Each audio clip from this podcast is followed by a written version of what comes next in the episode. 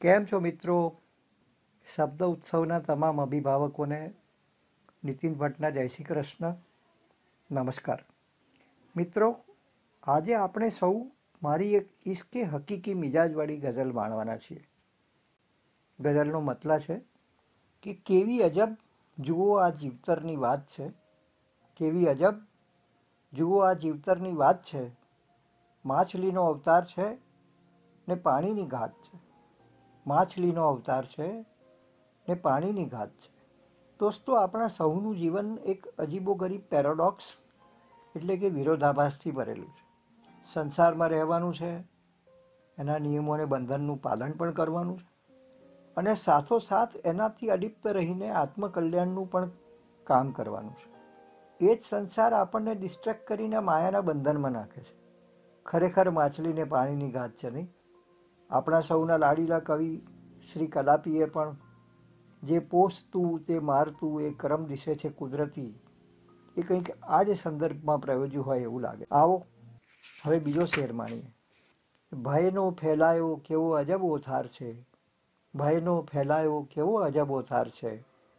કંસનો મહેલ છે ને મોરલીની વાત છે. કંસનો મહેલ છે ને મોરલીની વાત છે. દોસ્તો માણસ હંમેશા પોતાની વીકનેસ અને થ્રેટ્સની જ વાતો કરે છે. એથી ભય ઉત્પન્ન થાય છે. મોતથી ડરેલા કંસના મહેલમાં સતત કૃષ્ણ અને એને કૃષ્ણની જ વાતો થાય છે. એમ આપણે આપણી વીકનેસ વિશે જ વિચારીને નેગેટિવિટીનો શિકાર બનતા રહીએ છીએ અને બસ સતત ભૂલો કરતા જ રહીએ છીએ એક વાર સાંભળો કે વિરહ મિલનની આ પરાકાષ્ઠા તો જુઓ. વિરહ મિલનની આ પરાકાષ્ઠા તો જુઓ. અભિસારિકા અતુર છે ને ઓસરતી રાત છે. અભિસારિકા અતુર છે ને ઓસરતી રાત છે. જે પરમપિતાએ આપણને આ નશ્વર દુનિયામાં મોકલ્યા, એની સાથેનું મિલન એ આપણું અંતિમ ધ્યેય અને અંતિમ લક્ષ્ય છે. પણ એ પહેલાં આપણે ચોર્યાસી લાખ યોનિનો વિરહ પણ સહેવાનો છે. આત્મા તો એ મિલન માટે અભિસારિકાની જેમ આતુર છે અને આ ક્ષણભંગુર જીવન રાતની જેમ ઓસરતું જાય છે.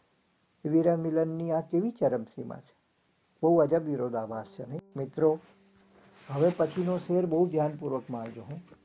કે અરમાનોને પરિસ્થિતિની કેવી વિડંબના છે? અરમાનો ને પરિસ્થિતિની કેવી વિડંબના છે? ગીધનું ટોળું છે ને શિશુ એક નવજાત છે. ગીધનું ટોળું છે ને શિશુ એક નવજાત છે.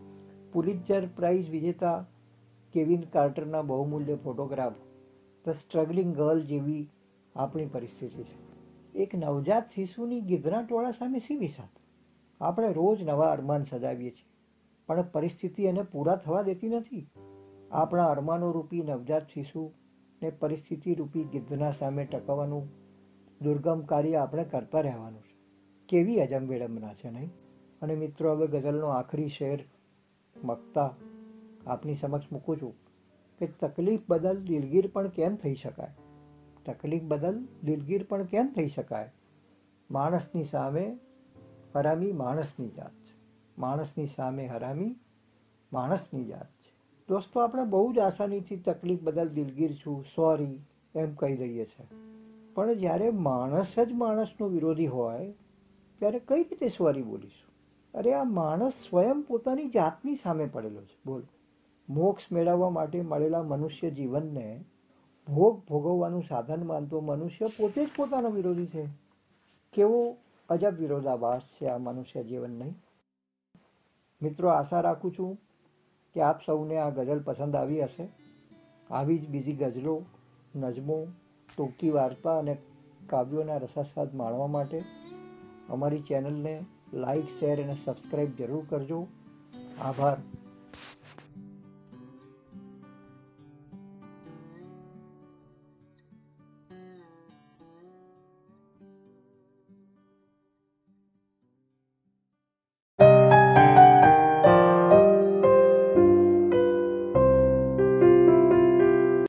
શબ્દ ઉત્સવના અભિભાવકોને નીતિન ભટ્ટના નમસ્કાર. મિત્રો, આજની આ મહેફિલની શરૂઆત કવિ શ્રી અનિલ ચાવડાના એક મુક્તકથી કરવી છે કે માટીએ સંપ કર્યો તો ઈંટ થઈ, ઈંટો ભેગી થઈ તો ભીંત થઈ, કાન તો કાપી લીધા હતા ભીંતના, તો પછી વાત ક્યાંથી લીક થઈ? કંઈક આવા જ મિજાજમાં કવિ કૈલાસ પંડિતનો એક શેર છે. કે મહેફિલની ત્યારે સાચી શરૂઆત થઈ હશે? મહેફિલની ત્યારે સાચી શરૂઆત થઈ હશે? મારા ગયા પછી જ મારી વાત થઈ હશે. મારા ગયા પછી જ મારી વાત થઈ હશે. મિત્રો, આજે હું પણ એક નાની અમથી વાત લઈને, એટલે કે મારી એક ગઝલથી આપને રૂબરૂ કરાવવા આવ્યો છું. ગઝલનો મતલબ છે કે નાની અમથી જ્યાં વાત આવીને ઊભી, નાની અમથી જ્યાં વાત આવીને ઊભી. જાત સામે જ ત્યાં જાત આવીને ઊભી. જાત સામે જ ત્યાં જાત આવીને ઊભી. આપણે બધા કેટલા ઇગોસ્ટિક છીએ નહીં? નાની નાની વાતોને આપણે ઈગો સાથે જોડી રહીએ છીએ. કેવો અહંકાર હોય છે આપણે કોઈ મને આમ કહી જ કેમ શકે? કંઈ પણ ઘટના બને તો આપણી જાત એટલે કે ધ સેલ્ફ આપણી સામે પડે છે. અને એ અહંકાર આપણને સત્યનો સ્વીકાર કરતા રોકે છે. આવો, બીજો શેર માણીએ. કે એકાદ તકલીફ હોય તો સારું લાગે. એકાદ તકલીફ હોય તો સારું લાગે. હા તો અઠવાડિયે સાત આવીને ઊભી. હા તો અઠવાડિયે સાત આવીને ઊભી. મિત્રો, આપણે સૌ મટીરિયલિસ્ટિક દુનિયામાં જીવીએ છીએ. આપણે સતત પ્રોબ્લેમોથી ઘેરાયેલા જ હોઈએ છીએ. અને આપણો અસંતોષ આપણને વધારે ને વધારે પ્રોબ્લેમ્સમાં એટલે કે તકલીફમાં નાખે છે. આપણે જ તકલીફોને આમંત્રણ આપતા હોઈએ છીએ. એક શેર સાંભળો કે સારા પ્રસંગે આવીને ઊભા રહે તો ઠીક. સારા પ્રસંગે આવીને ઊભા રહે તો ઠીક. ભૂલ શું કરી? ત્યાં તો નાત આવીને ઊભી. ભૂલ શું કરી? ત્યાં તો નાત આવીને ઊભી. આપણો સમાજ બહુ અસહિષ્ણુ થઈ ગયો છે. દરેક વ્યક્તિ એકબીજાની ભૂલો જ શોધે અને પાછાને મેગ્નિફાઈ પણ કરે, બોલો. અને એના કારણે આપણે સૌ લોકો શું કહેશે નામની એક નવી જ સમસ્યાથી પીડિત છીએ. ને આ શેર સાંભળજો મિત્રો, કે ભીડમાં પણ ત્યારે એકાંત છવાઈ ગયું? ભીડમાં પણ ત્યારે એકાંત છવાઈ ગયું? છબી જ્યાં સામે શાંત આવીને ઊભી, છબી જ્યાં સામે શાંત આવીને ઊભી. સેંકડો લોકોની ભીડમાં, ટ્રેનમાં કે પછી બસની ચક્કાર ગીરદી વચ્ચે પણ. જ્યારે આપણા પ્રિયજન કે સ્વજનનું ચિત્ર આપણી સમક્ષ આવી જાય છે, ત્યારે આપણું મન કેવી અજબ શાંતિ અનુભવે છે. ભીડમાં પણ એક અલગ એકાંત છવાઈ જાય છે, હે ને? જો આ પ્રિયજન પરમ કૃપાળુ પરમાત્મા હોય તો? મિત્રો, આ ગઝલના પ્રથમ ત્રણ શેરમાં જીવનના નેગેટિવ પાસા અને ચોથા શેરમાં આપણે ડિયર વન્સનું મહત્ત્વ જોયું. હવે ગઝલનો છેલ્લો શેર રજૂ કરું છું કે બાકી રહેલા બધા જ કામ યાદ આવ્યા. બાકી રહેલા બધા જ કામ યાદ આવ્યા. હરામી જ્યાં નજીક નિરાંત આવીને ઊભી. હરામી જ્યાં નજીક નિરાંત આવીને ઊભી. ઈગો નીડ્સ પિયર પ્રેશર અને વર્લ્ડલી પ્લેઝર્સ આમાં રમમાણ રહેલો માણસ પોતાનું સમગ્ર જીવન વેડફી નાખે છે. અને કરવા જેવા, એટલે કે આત્મકલ્યાણના બધા જ કામ વૃદ્ધાવસ્થામાં, જ્યારે મૃત્યુ નામની નિરાંત નજીક આવે, ત્યારે યાદ આવે છે.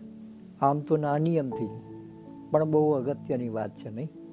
મિત્રો, અમારા સૌ માટે આનંદની વાત છે કે આપ સૌ અમારી ચેનલને માણો છો, લાઈક, કોમેન્ટ અને શેર કરો છો. એટલું જ નહીં, તમારા વોટ્સએપ ગ્રુપમાં ફોરવર્ડ પણ કરો છો. ખૂબ ખૂબ આભાર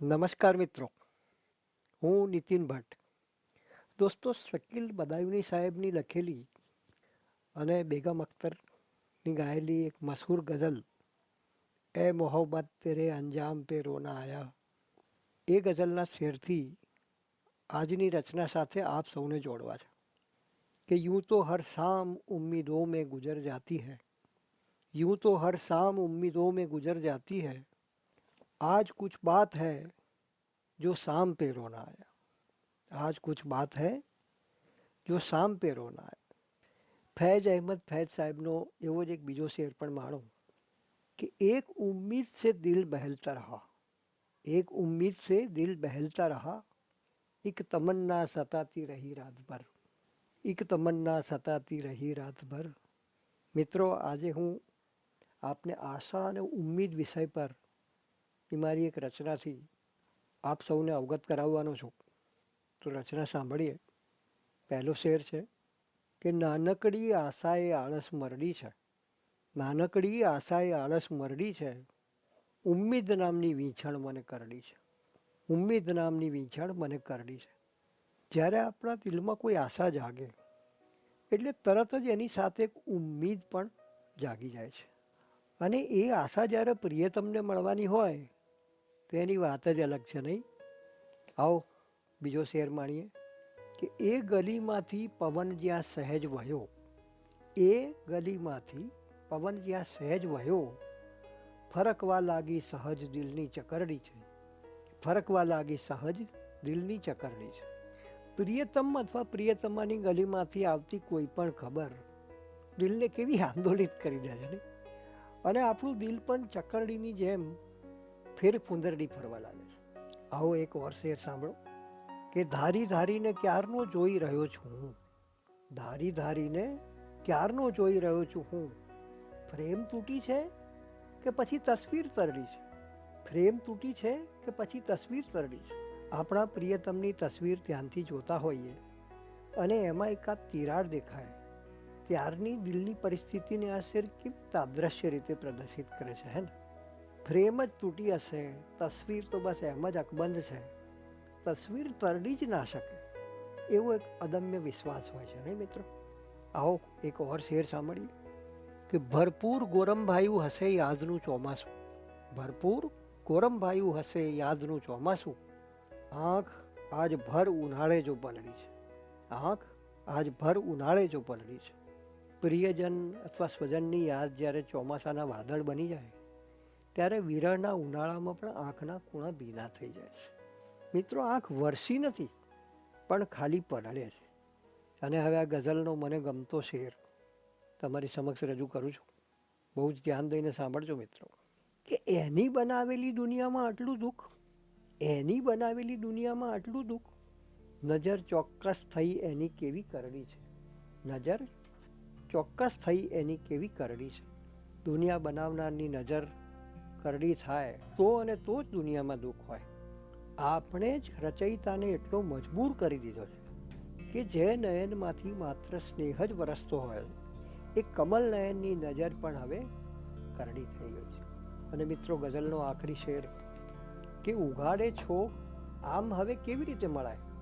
ઉઘાડે છો, આમ હવે કેવી રીતે મળાય? હરામી સમાજની ભીંસ બહુ ભરડી છે. હરામી સમાજની ભીંસ બહુ ભરડી છે.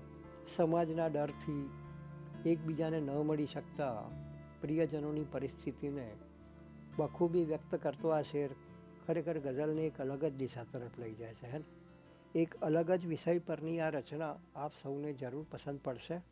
આપ સૌનો સાથ અને સહકાર અમને સતત મળતો રહે છે. એ બદલ અમે ખૂબ જ આભારી છીએ. વ્યૂ લાઈક સબસ્ક્રાઈબ કરજો અને અન્ય સાહિત્ય પ્રેમીઓને ફોરવર્ડ પણ કરશો જ. એવી આશા સાથે આભાર.